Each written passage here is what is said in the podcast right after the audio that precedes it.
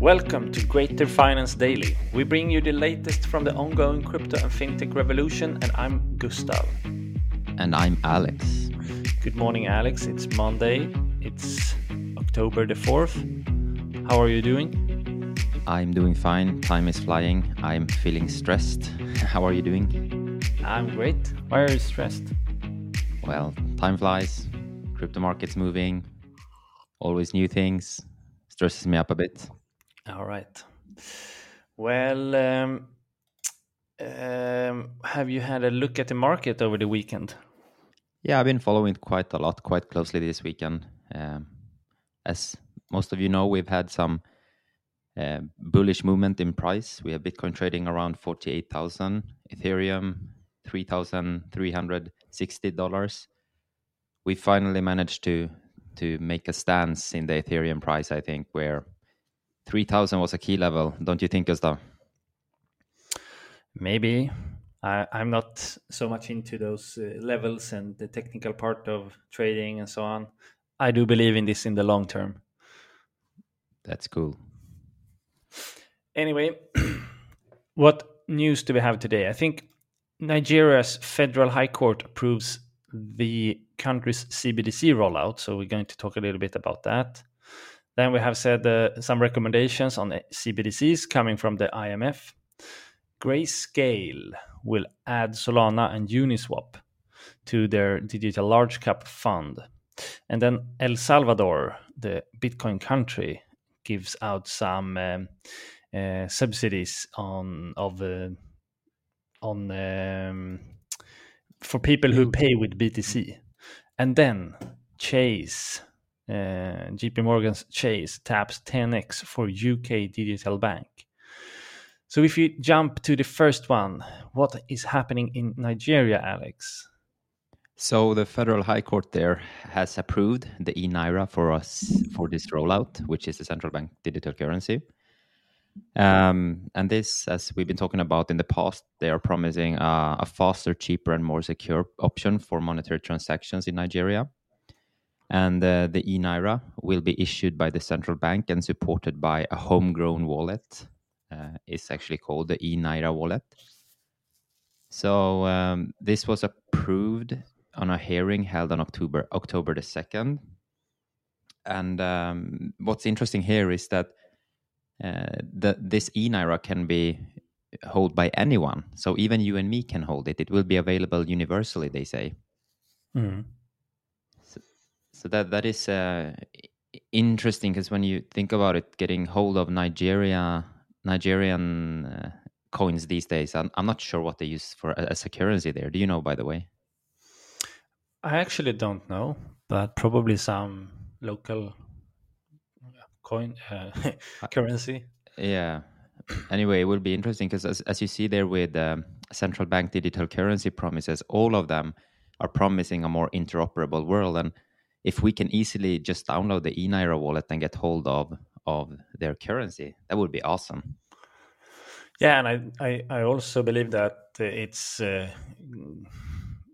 great for the country, Nigeria, to sort of defend themselves against the growing space of digital currencies. If they don't do this, then I guess that the people in Nigeria will adopt other currencies, and then it will be very hard for the government and the regulators and so on in the country to actually decide on and use the currency to drive the country forward.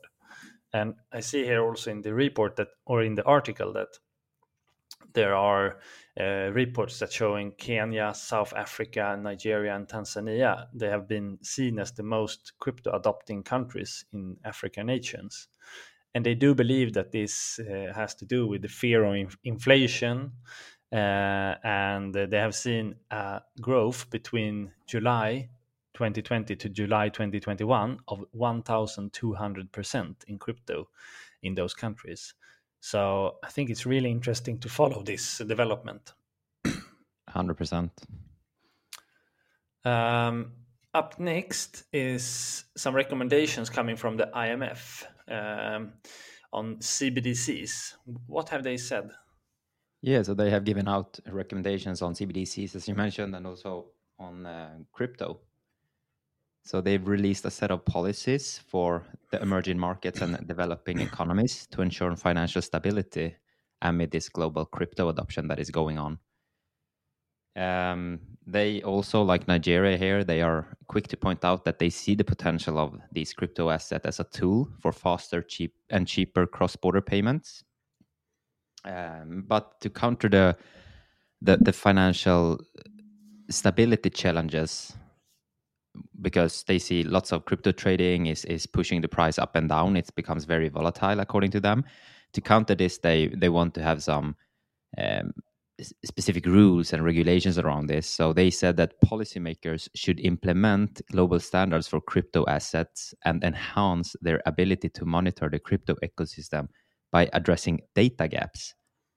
So emerging markets faced with cryptoization risks should strengthen macroeconomic policies and consider the benefits of issuing central bank digital currencies.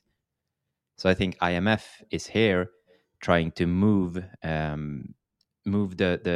way into CBDCs, these currencies, because with them it will be easier to control what's happening outside of the economy or within the crypto economy. Mm-hmm. Do you have any tips there, Gustav? Not really, actually. I just think it's interesting developments. And I noticed that they say that the report attributes high returns, transaction costs, and speed, but also anti-money laundering regulations, standards as the primary drivers. So they talk about reduced anti-money laundering standards as the primary drivers for crypto adoption. So that's interesting, since we have seen a lot of increased AML regulations. Now they talk about reduced as a driver, and that could I definitely see as a driver. Up next is Grayscale. They add Solana and Uniswap to their large cap fund. Grayscale are one of the world's biggest holders of Bitcoins, but what do they more do, Alex? Well, in general, they are a digital currency investing in cryptocurrency asset management company. So they are in the space of cryptocurrencies and making sure to invest in stuff they believe in, basically. And now their customers or clients can also get exposure to Solana and Uniswap. So that's an interesting development, adding two new assets or digital assets, except for what I believe have been Ethereum and Bitcoin before. At least what I do 100% know is Bitcoin. But I believe that also Ethereum is there in their portfolios. There might be some other currencies as well. But I think it's really interesting that they look at or that they add those sort of smaller. They're not small, but smaller than when you consider how big Bitcoin is, for example. Yeah, and I see here that their position of Sol, like the Solana token, is 3.24%, and the Uniswap token is making up 1% of the fund overall. I'm extremely curious to know how they come up to the amount of, like, why did they choose 3.24% for Solana, for example? Do you know how they pick out? No clue.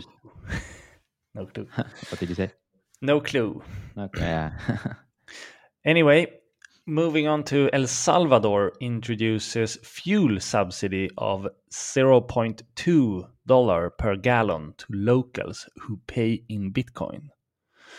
So I also saw that the president, Bukele, or what his name is, tweeted that there are now above 3 million people in El Salvador using the government-backed Bitcoin wallet Chivo. And that's really interesting in a country where 6 million people live. They have about 1 million people who have a bank account. I've at least read that. I need to look up my sources on that. Then now almost 3 times more have a Bitcoin wallet in this country. So that's really interesting.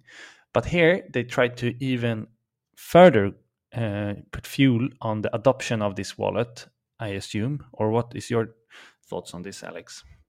Yeah, exactly. As you have the 3 million people there, they can just use their Bitcoin wallet now and go and pay when they fuel their car. They can get $0.2 per gallon as a in special price, which is, I think it's an incentive more than anything else in order for them to use it, basically, the Chivo wallet.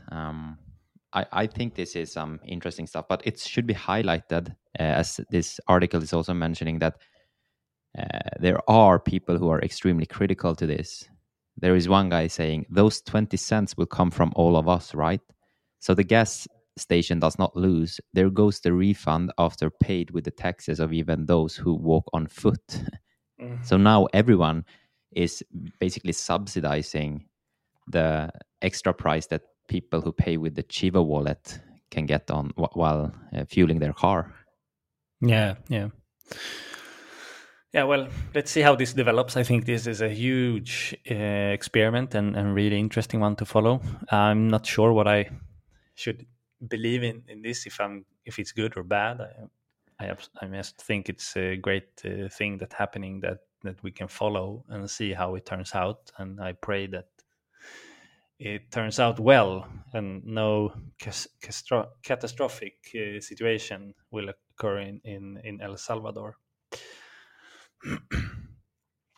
Anyway, we have a final topic, which is about JP Morgan Chase recently launched UK digital bank and was built with 10x Banking, a cloud-native fintech set up by former Barclays chief Anthony Jenkins. Have you had any look at this, Alex? Yeah, I've had a quick look here. So as you mentioned there, the 10X and JP Morgan has been working with each other to build JP Morgan's UK digital banking platform. And it was launched last month and has with a current account, but Chase intend to eventually expand into personal lending, investment, and even mortgages in a bid to upend the UK banking market. So I think the key here to understand from this news is that 10X is allowing JP Morgan Chase to provide a scalable architecture from which to build a wide range of products. As you mentioned, they're a cloud-native platform, easy to scale on demand compared to if you only have on-prem solutions, like all the infrastructure. It's very hard to scale and meet demand and be flexible in that way. So I think this news is basically highlighting the innovative way in the fintech world to move into cloud native stuff. You've been talking about some other companies in the past, Gustav, as well, doing similar things.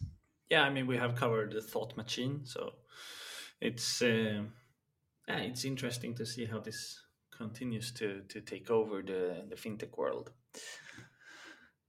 Anyway, I think it's time to round up. Do we have any final takes, Alex, on anything? The final takes for today is don't miss out our weekly newsletter, which you can sign up on our website, greater.finance. Exactly. Do you have any final takes, Gustav? Not really. Looking forward to a week full of exciting happenings and news. And let's see you all tomorrow again, or we don't see you, but you will hear us tomorrow morning, Central European time. All right, guys. Thank you so much and have a great day. Bye. Bye-bye.